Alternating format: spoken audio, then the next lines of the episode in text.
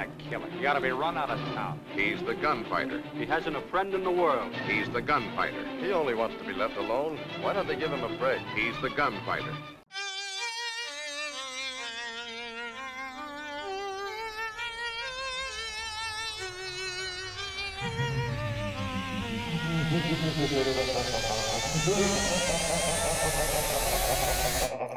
Lot of fun, isn't it? Right? You never know what's going on in the back of somebody's mind. Welcome to the Corman Catacombs, the podcast where a film buff and a bimbo poke at the skeletons in Roger Corman's massive cinematic closet. My name is Sabrina, And I'm Robin. and we are about to embark on this journey through Roger Corman's massive filmography by starting with The Gunfighter, which Although not a part of his official filmography, there's a very interesting reason for that, and it's still an important chapter to understanding his place in film history. Now, to start off, for those who may not know, Roger Corman, he is a filmmaker, a director, a producer, writer. These days, he mostly does producing. In fact, he's still got some upcoming credits listed on his IMDb as a producer, and he's in his 90s. Oh my god. I hope I'm not working for that long. or if you are, it's because you love the work and not because you have to. Fingers crossed. Seemingly for Corman, I think it's just that he just loves to do it. But well, good for him. Indeed, indeed. He does a lot of genre films, especially horror, but he's also dabbled in other stuff like sci fi, fantasy, crime, westerns, such as The Gunfighter today. Now, the thing with The Gunfighter is that when Roger Corman got into filmmaking, he actually was originally going to be an engineer, like his father before him, and that's what he went to school for. But he managed to get a job at Fox because a friend of his, their dad, knew somebody there. And so he started out as a messenger at Fox, like, you know, scurrying around the studio, carrying not only just like regular messages, but also things like, you know, like literal items. Duh. like film reels and stuff. But he eventually worked his way up to being what was called a script analyst, which basically just meant that he worked in the script department reading spec scripts that got submitted to Fox. And if he thought they were good enough, you know, sending them up to the chain and maybe eventually they would get made into movies. And so there was one particular spec script, which was initially titled The Big Gun. By the time it went into production, it was retitled to The Gunfighter. Now, the thing with The Big Gun is that not only did he analyze the script, but he also did some rewrites on it and wrote some notes for it, which he did not get any credit for. Speaking of that script, uh, it was actually a nominee for Best Motion Picture Story at the 23rd Academy Awards. When the film came out, his boss got a raise, and Roger Corman got Jack a dick. Oh my god, I would be so pissed off. And he was. And so he ended up leaving Fox over that. And he used the GI Bill because he'd had a brief stint in the Navy to go gallivant off to Europe. He attended Oxford for a time and also had some adventures in Paris involving semi professional basketball, sex workers, and camera smuggling. Now that's the Netflix show I want to see. Fuck Emily in Paris. You know, I want to see Corman in Paris but then eventually he did come back to the States. He did some script analyzing for a few different agencies before finally getting one of his own scripts sold. And that script and the movie would be made into, that's considered like the start of his official filmography. But again, I feel like The Gunfighter is an important part of his story, so that's why I wanted to talk about it today because that was a that was a seminal butterfly effect moment of if either he'd gotten the credit that you know he wanted for his work on it or if he had you know grinned and bared it and stuck with fox for a little while longer who knows what could have happened. Maybe he would have been stuck in the script department forever or maybe he could have risen the ranks and become a more traditional film executive for Fox, which means that, you know, in that timeline, if he stuck with Fox and made movies mostly for Fox, that means most of them would be owned by Disney now. That's kind of funny to think about. And also, if he had stuck with, you know, Fox, a major studio, and if he hadn't gone independent, it's possible that a lot of the people who he helped give, uh, you know, a start to, I'm not trying to dis- besmirch on their talent, you know, like obviously these were all talented people, but, you know, Hollywood is very cutthroat industry very, and very nepotistic. yeah, and very dog eat dog. And so, you know, being able to just get your foot in the door and get your start is, is still a really big deal. And so it's possible that if Corman weren't in those independent circles, you know, getting these unknowns and giving them a chance, you know, to boost them, you know, because as far as some of the people that he helped give a start, we're talking Martin Scorsese, Jack Nicholson, Francis Ford Coppola, Joe Dante, Jonathan Demme, like if they either never get their start because they, you know, if Corman never goes independent, or if they get their start in a different way, you know, because How would that affect their careers? and how would that affect Hollywood, the In way that. Hollywood looks right now, and like some of the movies that they ended up, you know, making and starring in? That would is either not so exist or exist very differently. it's weird how little things like that can explode into bigger things. All right, cool. I'm looking forward to checking this out. Now, first, before you do, um, I wanted to show you. Now, one thing that's become, you know, iconic about a lot of Corman's older films are the film posters, which, of course, he didn't design them, but. You know, a lot of people, if you think of a Corman film, you're probably going to think of some of those classic posters. And especially back in the day, we're talking like the 1950s, you know, like chances are, you know, maybe you saw the trailer in the theater, but the primary form of marketing would have been things like the poster. You know, you'll see them a lot like in vintage collections. Aww. So first the gunfighter. How are you looking at this one? His only friend was his gun, his only refuge, a woman's heart. I love cheesy stuff like this. I don't know why.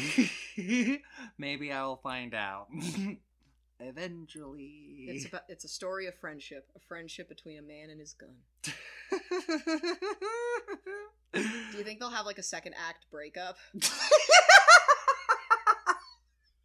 There's gonna be a there's gonna- Please tell me that the gun doesn't talk and we'll just move on its own. there's gonna be a comic misunderstanding. No one takes and the- gun. everyone's like, this is- huff. Everyone treats the gun like a person. and the guns and like somebody has to give the gun a pep talk. It's like you know you're not the same without him. You know you two belong together. You're partners. You're partners. Well, we will be back with our thoughts on the gunfighter.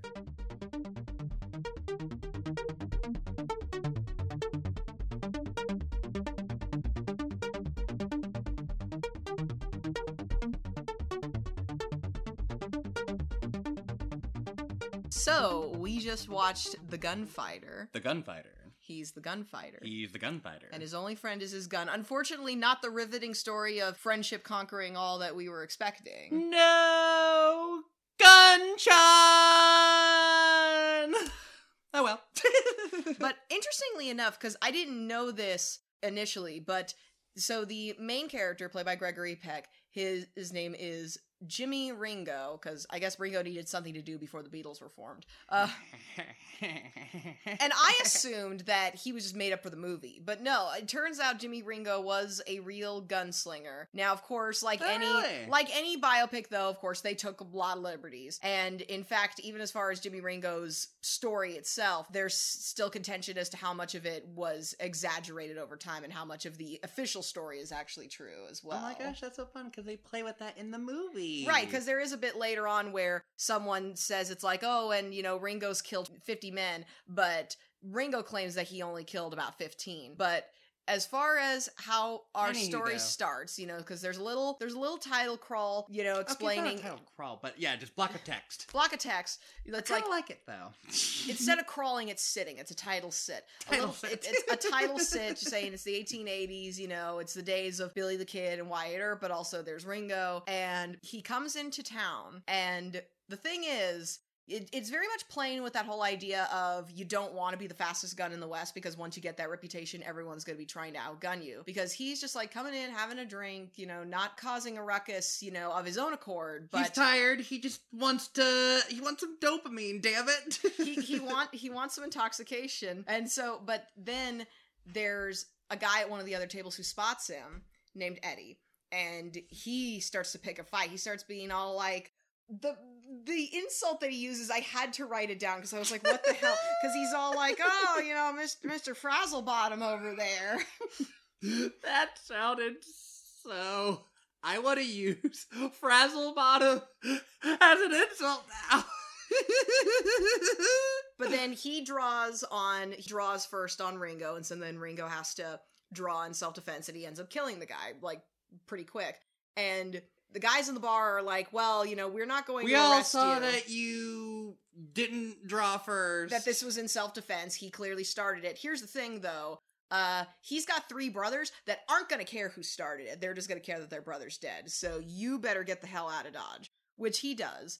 And the three brothers pursue him, the three brothers, and Three brothers. but he manages he manages to catch him off guard in the desert, disarms them, shoos their horses away, and, and doesn't kill them. Right. I because everyone's like, "Oh, he's such a tough, angry badass," and it would be so much. E- it would have been easier to just deal with him right there and then, but he chose not to. right because he basically gives them an ultimatum. It's like, hey, you know, you don't want to keep on this course of vengeance. Go Just, back home. Hey, Let just it- go walk three hours that way, and you you can get out of my life and keep on living. But as soon as he leaves, they're all like, "Did we learn our lesson? Hell no! Yeah, let's go try it. Let, we can find a town going the same way he can." Right, and that town ends up being Cayenne, which it and it turns out that he is familiar with the town. He knows the marshal there named Mark because Mark also He's used to be a gunslinger. old plane there. Yeah, his his wife Peggy, although she's not using his surname anymore, she's using a different surname, and it turns out he- he's got a kid who he's never met, also named Jimmy. And Jimmy Jr. Why? Why? Is that was that like symbolism that he was supposed to take on the father's legacy later? no, I think it was more to show that Peggy still had feelings for for Jimmy. Oh, right. Because Because you'd think that if she hated her husband, she would like maybe if she pick couldn't, literally any other name. or if she couldn't like rename the kid, at least give him like a nickname so she doesn't have to call him his father's name all the time. So yeah, that's. call him Jim instead of Jimmy. I mean, if I were, if I really hated somebody's name enough, I, I would change it to something entirely like, oh, oh, hey, uh, shoe button or something. I don't know. I don't hey, know. bath match. oh, but speaking of names, so like when the when the opening credits came up, and you know it's listing the casting, and of course the only name that we recognize is Gregory Peck because you know he was in To Kill a Mockingbird. But there's another name that came up, and it just reminded me that it's like, yeah, this really was from a different time. There's a there's a cast member named Skip, Skip Homeier, and and he ends up. Who names their child Skip? Well, it turns out that was a stage name because it turns out Okay. Skip because I, I I took a little bit of a glance at the Wait, Wikipedia. what? How do you get the name Skip? I, by, by being a by being a skippy little whippersnapper, I guess. Like that was just like that's just like a youthful like name that people had back then. Well, because like okay, I say like because think of how like you know Barbie is from the fifties, and what did they end up naming her little sister Skipper? Like just Barbie's little sister's name is Skipper. yes, I want that so much. but. It was the It was. It was, it was the style of the time. So Skip Homeier plays a guy named Hunt, who very much like the whippersnapper in the introductory scene is.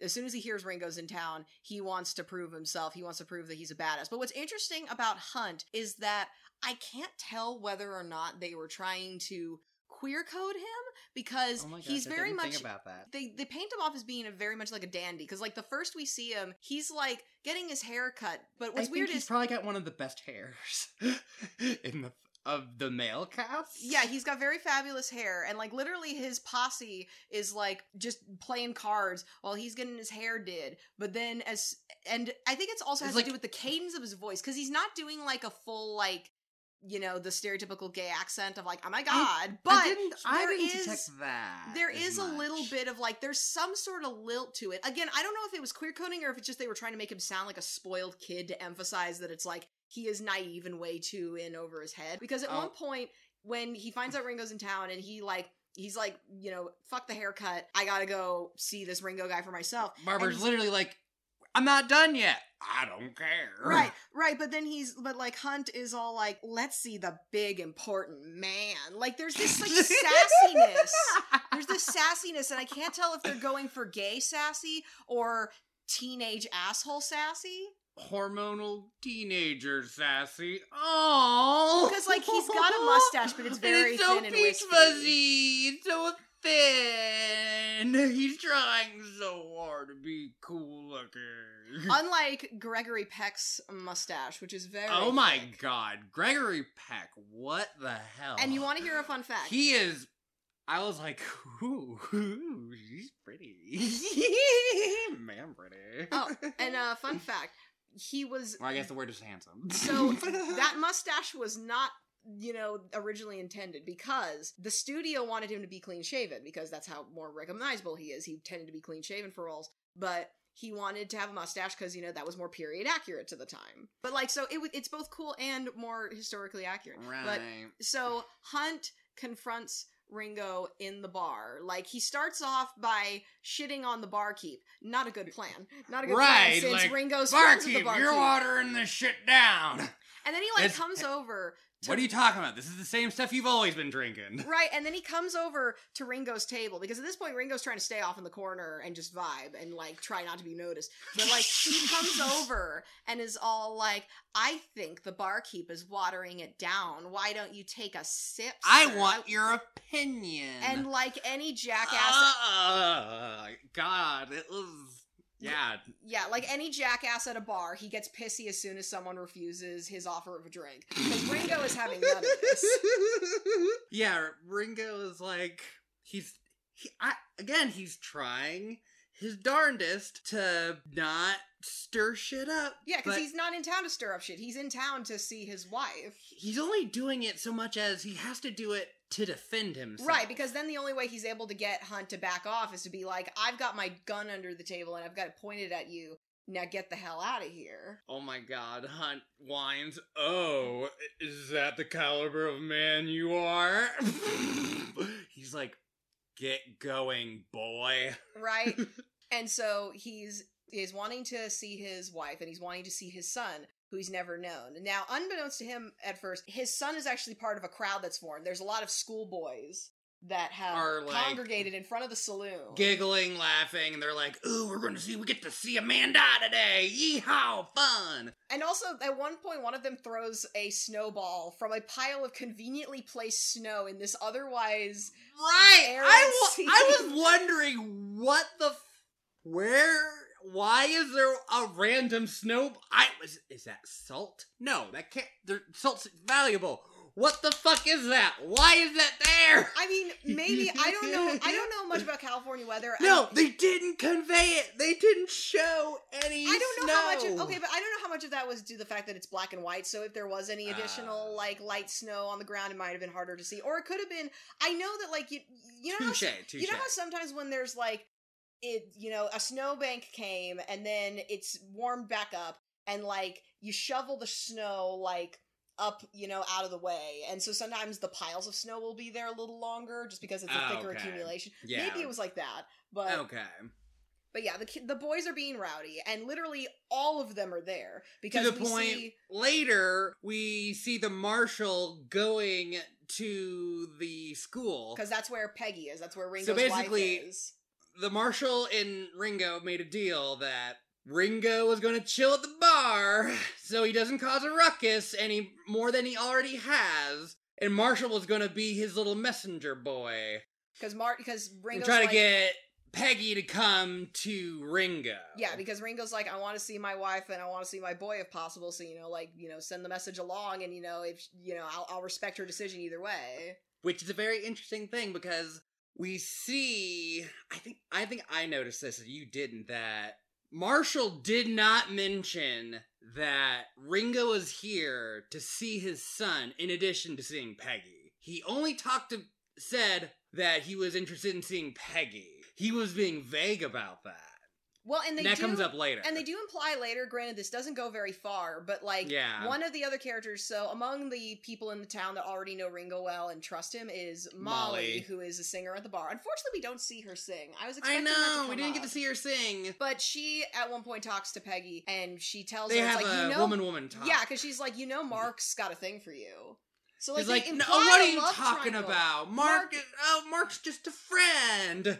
And it's like, oh no, honey. But I mean, like, but it doesn't. But then go Mark much doesn't far- do anything. Yeah, with it doesn't go much farther than that. I guess it was. I guess, I guess Mark tried. We- that was his only attempt was to be vague. But thanks to Molly also reaching out to Peggy, she gets the full picture.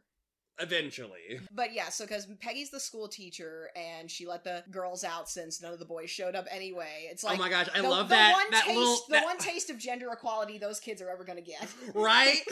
I was about to say, I, I thought that was a really interesting note that literally none of the boys showed up to school. Not even one of them. Not even little Jimmy, even though your mom's the teacher. but yeah, he's in the crowd. Because- but but he's like, Big oh, Jimmy. but I got, I wanted, I want to see what the fellas, the fellas are doing it. Oh God, that masculine peer pressure is so cute to see in an old timey dance. But yeah, and even Big Jimmy doesn't realize, you know, which of the kids is his because he like peers out and he's like, I can't, I can't tell if any of them are mine. Like none of them, None of them like, look like me. Then Mark, Mark the Marshal None of them has have a mustache confirm. like me.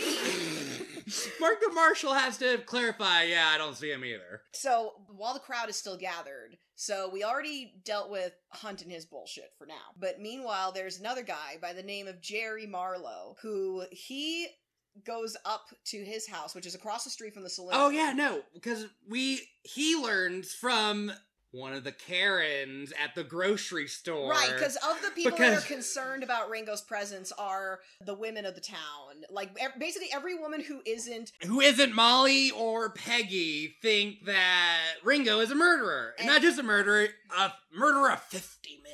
they end up forming like a swarm of Karens and go to the sheriff's office, the marshal's office. you And know, I think it's really cute, but thinking of putting myself in their point of shoes because it's like, as a woman with less rights, all you had was the ability to worry and speculate. You couldn't really like act on anything, but you could speculate on it, and that's all they could do. And and uh, it was like, uh huh. But Anywho, though, so that- then that's Jerry where Marshall, well, well, because that's where that one guy speaking of hears worry- about Ringo, Yeah, and then he posts a, like across from the bar, right. Like he's with got a gun in hand, up in the and his wife is trying to tell him, "We don't even know for sure that Ringo is the one who killed our boy." Yes, I know he killed our boy. Or the very I least, gotta he- do this. You don't understand. Or he's like, it was either him or his bunch. Like there was a shootout at some point in the past, in the nebulous past, and his son Roy was killed in the crossfire, and he blames Ringo for it. And so he's like, So at one point- he's like posted, like basically trying to snipe him. He's waiting for him to come out of the saloon. And of course, the wife keeps being like, "Oh, don't do this," you know. We're like, finally getting on the straight and narrow. We're Oh, finally getting our lives it's, back It's together. not going to bring our boy back. The one thing she doesn't bring up, which I feel like is also a compelling point, dumbass, what if you don't hit him and you hit one of the kids scurrying around? Oh my god, that's a good point. Oh god, they Well, didn't. Oh, they couldn't afford to have kids on the set that day when they were when he was doing his sniping. Well, I They, they, I don't think they would have killed a kid back oh, then. I know that, but I'm saying for like from the production standpoint, that what if that was like an accidental thing that they forgot to put the kids? Well, in the Ringo background? alludes to the idea of collateral damage later. Well, okay, they are They do. wait, they do kill a kid, but it's off screen because that's part of Mark's backstory. Is the reason why Mark gave up the gunslinging life and went on to the straight and narrow is because there was a shootout that he was involved in where a little girl that just happened to be passing by was killed in the crossfire. and he doesn't know. He'll never know if one of his bullets. killed her, but it gave him so much guilt that that's why he left the life.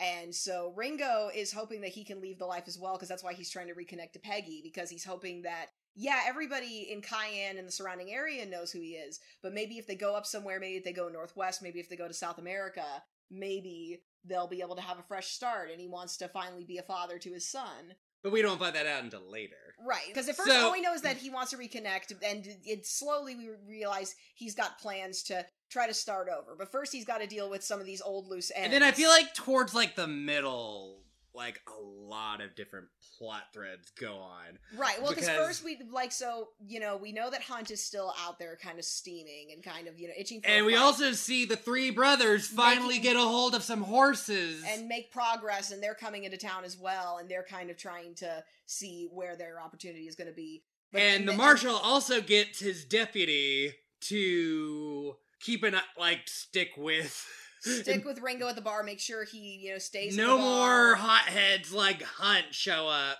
and try to stir troubles. But then the thing is, because remember, across the street is Jerry the sniper. I will say though, one of the few positive interactions that Ringo has is like when earlier when he first is talking to Marshall, the old man interrupts him and is like, "Oh hey, there's someone burning down my house."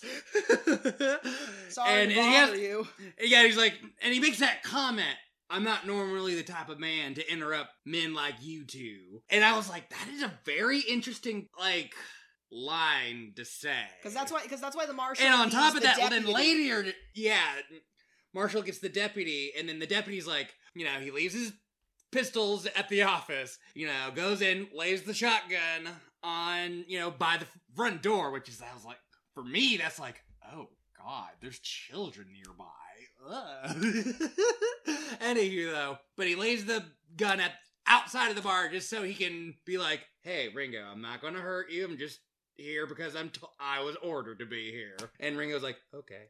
But then Ringo realizes because at one point he does want to like go outside for a bit, but he realizes he sees the glint and then from the sunlight. He sees the, Of the spot, the sniper, and so he like and he pulls the deputy back like nope nope no like no, no, no. you stay here, and then I'm gonna go out the back and see if I can confront the sniper. which he does because he goes up into the building. But and- prior to going into the building, the wife and the husband have a moment where he's like, just get out of here, just go off with the family, and I'll get with you later. And she just has to resign and leave. I mean, it's very much. It's very much the tone of I know I'm probably not coming back from this, but you know, you go off without me. Gee, I wonder if that's going to come up again later. But so- because and as she's leaving, Ringo comes in. and he's able to get the drop on. He's like, okay, drop Hands your up, gun, hands Drop up. your, kick Go- your gun, kick it. Now kick it further. Yeah, because the first kick he does is such a little like petty bitch kick. It's like barely a few inches. oh God, was that was that Ringo or was that Peck saying, "Hey, you need to move that gun further, silly"? Right? Was that was that in the script, or was that like, or was that a, a blooper that made it in? But, That that still works though. I like it. and so he ends up he takes Jerry back to the marshal's office, and I assume hopefully the house fire was dealt with because the mar well because like eventually Yeah. the marshal comes back, but not before the flock Ringo- of Karens. The flock of Karen shows he, up. Ringo takes the sniper, puts him in jail. He he goes into the marshal's office, just kind of lets himself in. He probably just knows the layout of. well, a, I mean, the office is probably connected to the jail. Like, yeah, he's probably Oh, been inside of a jail before. but like, Anywho, the though, point is, the, the the flock of Karens is there, and they're all like, "Where's the marshal? We want to talk to the." oh, are you a deputy? Uh. no, but I know the marshal, which isn't a lie. He- Oh, I'm just a friend of the marshal. It's like, oh, we're so concerned about this Ringo. Ringo character. How could they just let a murderer just prance around our fine law-abiding town?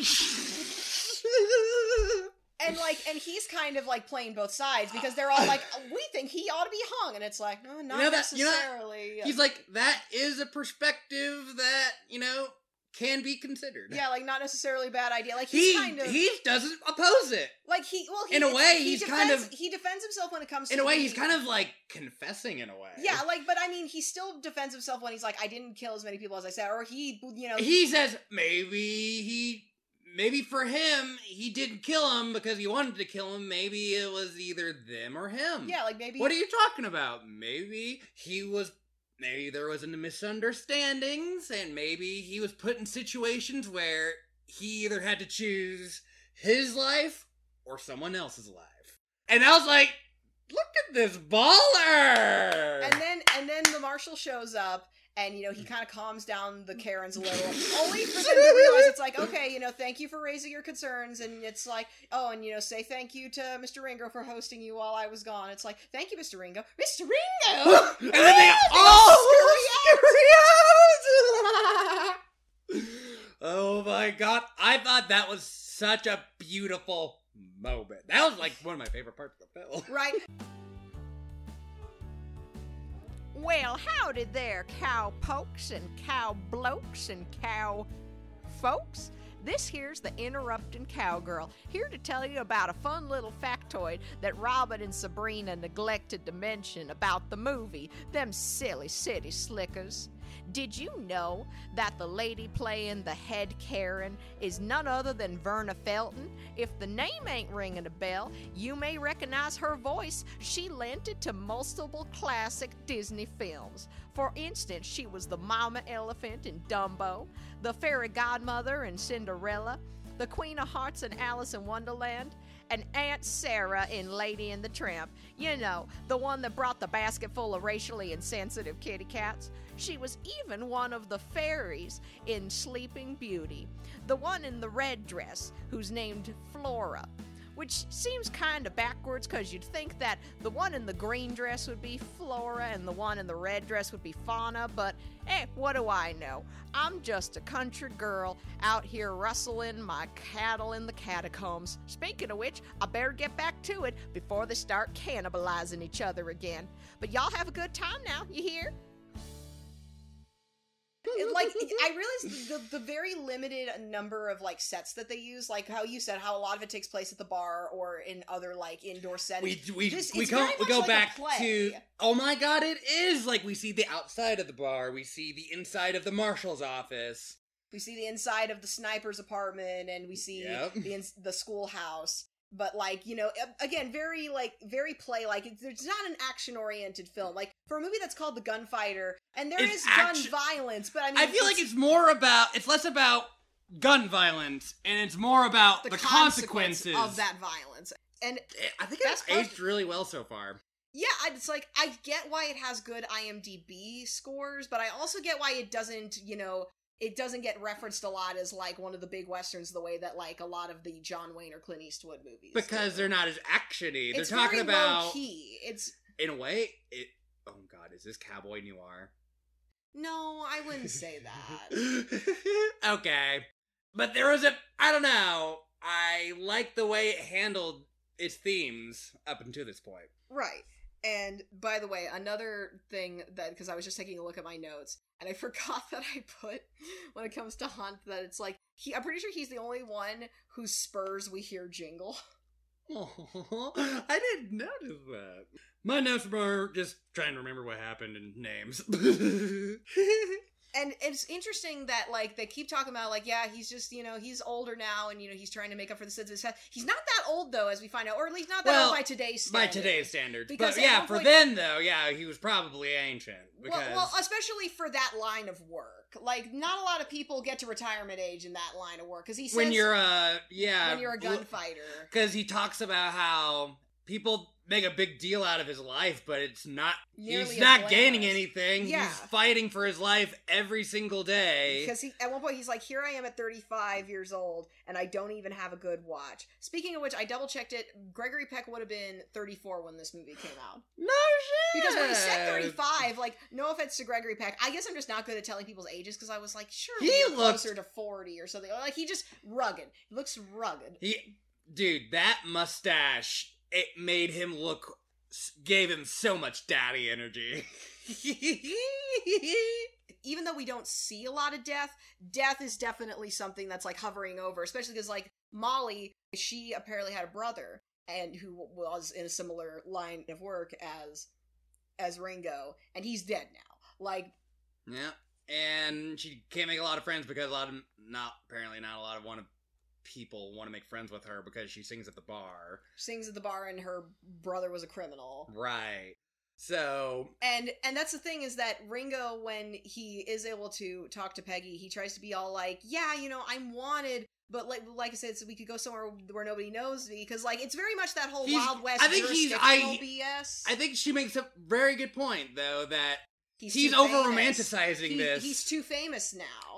Peck, like, It's like no matter what, he'll all there'll always be people trying to hunt him down because and because Mark was able life- to get out of the line of business before he gained a reputation, before his name was known by everyone. But everybody knows he even- Ringo. Because Mark even said that. The only reason why he was able to get away and do that was because he didn't have as big as of a name as everyone else on the crew. I was kind of I was half expecting there to be like a bigger shootout at the end because like we know that the three brothers are trying to get him. We know that Hunt's still out there, but we don't end up getting that big of a shootout because then he does want to meet his boy, but and and his wife allows it, but not under Finally, at the towards the very end of the film. Right, because at that point, Peggy's like, you know, maybe I would have run away with you if it was just you and me, but I got the kid to take care, uh, to be worry about. Being and on the run is not a life for a kid. Yeah, and he's not going to understand. So, So he's like, Ringo's like, please let me talk to the boy one time before I head out.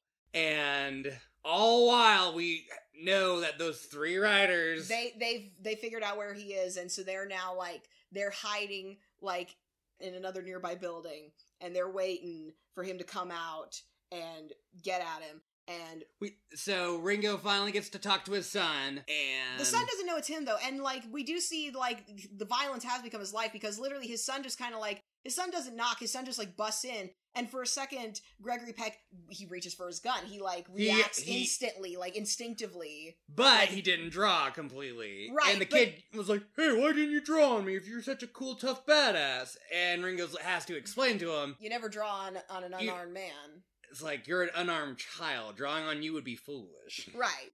And and so like they just have a little bit of a talk, and of course he knows that that's his kid, but his kid doesn't know that that's his dad. But Oh, God, yeah, because the first time you could see, like, that tension where Ringo kind of. Oh, God, he kind of, like, walks through the room looking at his son a little bit, kind of absorbing him, I guess. And the son kind of takes a few steps back and is like, "Ugh, this is weird. right but like and so then he ends up giving the kid back to peggy and he's like bye son and i and that double meaning of how like you know you know the kid at that point probably just thinks Oh, oh, that's just a euphemism that a lot of male people say. or not a euphemism Not a Eu- euph- eh. euphemism implies that you're you're like covering for something dirty or like oh, no God. Ugh, no, it's like more like words. It's like like bye, son. Like oh yes, yeah, by could be a Sonny. term. Yeah, like e- either like just a casual like oh by sunny sunny Jim. Da, da, da, da, da. It's kind or of like how people is like, "Hey, honey," it's like, yeah, it's like by son. that's just something that they did and it's like sun and it's like sun casual and then sun affectionate like at the same time. Mm-hmm. So and they and they really were starting to like they did kind of a lean in- little bit. they did kind of lean into the foreshadowing towards the end because like when marshall's like oh it looks like you're gonna make it after all and it's like bitch don't say that bitch and don't say that you can. This is the most giddy we see Ringo is towards the end, getting to talk with his son, and he's smiling. He's like, "Maybe I'll be back in a year." yeah it's like oh Maybe you- if you- I get if I don't get into for me. if I don't get into any trouble for an entire year, I'm will you think back." about it? And she's like, "I'll think about it." yeah and so and he, he gets the kid excited because he's like oh i'll probably be back in a year so you know you keep an eye out for me oh really oh golly oh, oh geez. Right. and like So luckily, the deputy is able to snuff out two of the brothers, and then oh, what happens to that third one? I can't remember. Well, no, I think it was like the the three brothers all got dealt with, but then the thing was Hunt was also lurking, Yep, and and, so just he- as Ring and Ringo he's was a little bitch because he literally gave the deputy shit earlier because at one point the deputy like you know points a gun at him behind. oh, the deputy, because yeah. he's like, I don't want you starting up another fight, and he's all like, Oh, you know, are we the kind of guys that are you know oh, lots of people. drawn drawn behind our backs now? And he's got such a shit eating little grin, like he is such a disobedient twink. He Um, is. he is so pissed off, and that's all he can do. But yeah, and then what does he do at the very end? he, He's like, he basically does "Hey, Ringo!" and yeah, shoots him while he's on his horse. Like, on his horse while turned around. yeah, and he gets a good walloping from Mark. Unfortunately, the wounds are fatal, but he gives a nice little ending speech because all like, oh, Oh, I'm man, that- it's like, oh. let it be known that I drew first. It's like that's not true. It's like why you, I don't care if you do me any favors. Get slapped in the fucking mouth. by by By the Marsh- but like, but uh, Gregory Pecky's like, He continues. he he's like yeah let it be known that i drew first and you know uh, they want to hang you right here right now If I wanted to do you a favor, I'd let them hang you right here and now, but no, I won't. Now everyone's gonna know you as the man who, killed Ringo. But now now that you're gonna have to live the life that I went through.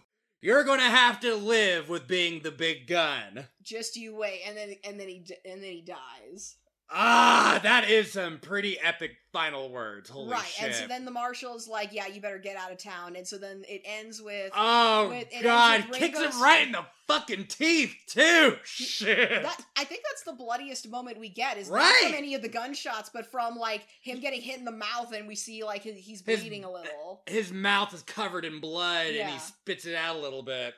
But so he runs out of town, and so the ending of the film is it's Ringo's funeral, and at the funeral, It's Peggy super crowded. up. There's standing room only. It's like and Peggy introduces herself. as Mrs. Ringo with her son Jimmy Ringo, so everyone makes room for him to get into the front rows. and then it cuts to they start Hunt. singing singing church music, and then it cuts to Hunt riding off into the sunset, which normally we view that as like a triumphant thing, but it's really a more foreboding. oh like, shit. he's the cycle Okay, of violence. funny about to that because no, I actually I misinterpreted that. I interpreted that as we're looking off into the past of this is you know I guess it's Ringo's spirit being set free from the curse of being the big gun. I mean, I could see that too, but I feel like that's a little too triumphant for what they're going for, as far as this more cynical look at how this is not a very well, I guess it was. life. I guess it was positive. The only well, it kind of sucked. The town only get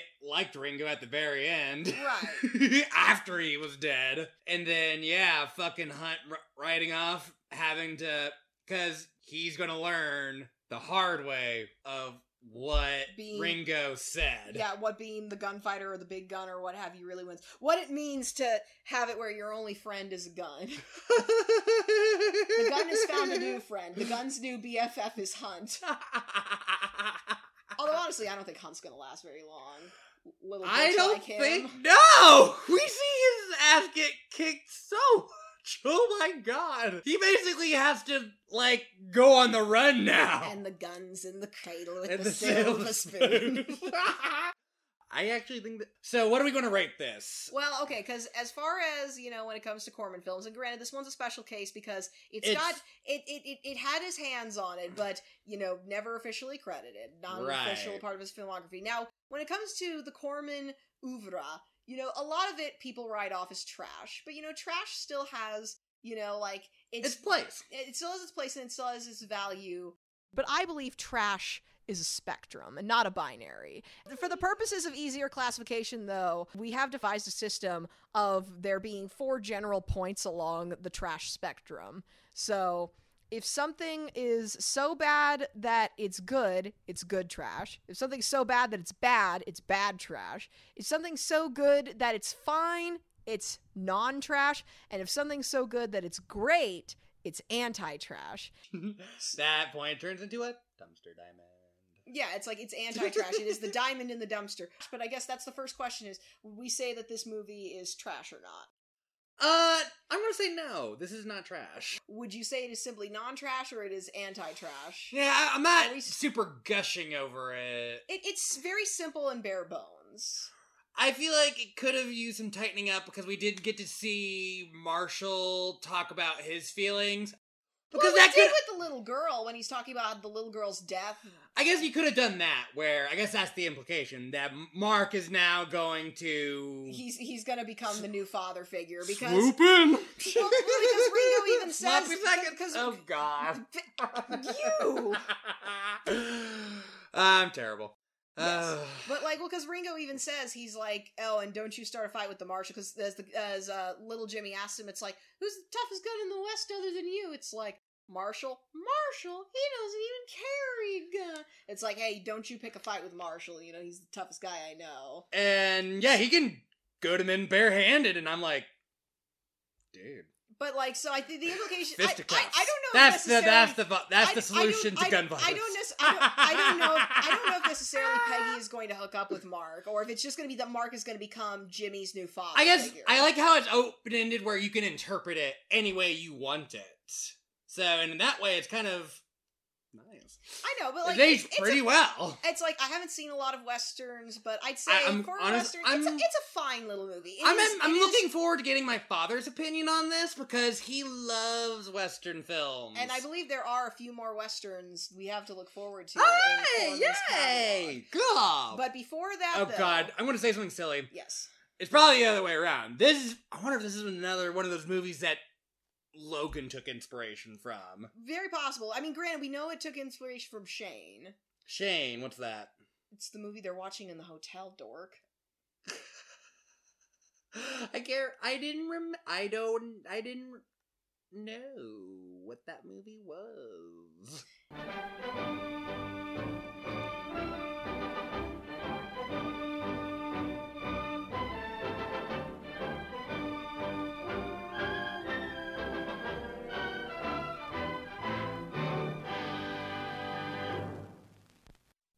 The Corman Catacombs is a production by Sabrina Stan and Robin Troy. Our podcast art and spooky tunes are by our good friend Elias. You can check out his artwork on Instagram at Don't Mind If I Doodle and Twitter at Don't Mind If I Do too. Thank you for listening to this episode of The Corman Catacombs. Be sure to subscribe and stay tuned as we journey further into the depths. Be sure to rate and review us. If you give us a five star review, we may even read it on a future episode of the podcast. And be sure to follow our social medias. You can find us on Tumblr, Twitter, and Instagram at Corman Catacombs. If you would like to support us, you can make a one time donation on our Ko-fi, or you can share this podcast with a friend. And just be sure not to stray too far, or you'll be lost in the catacombs forever.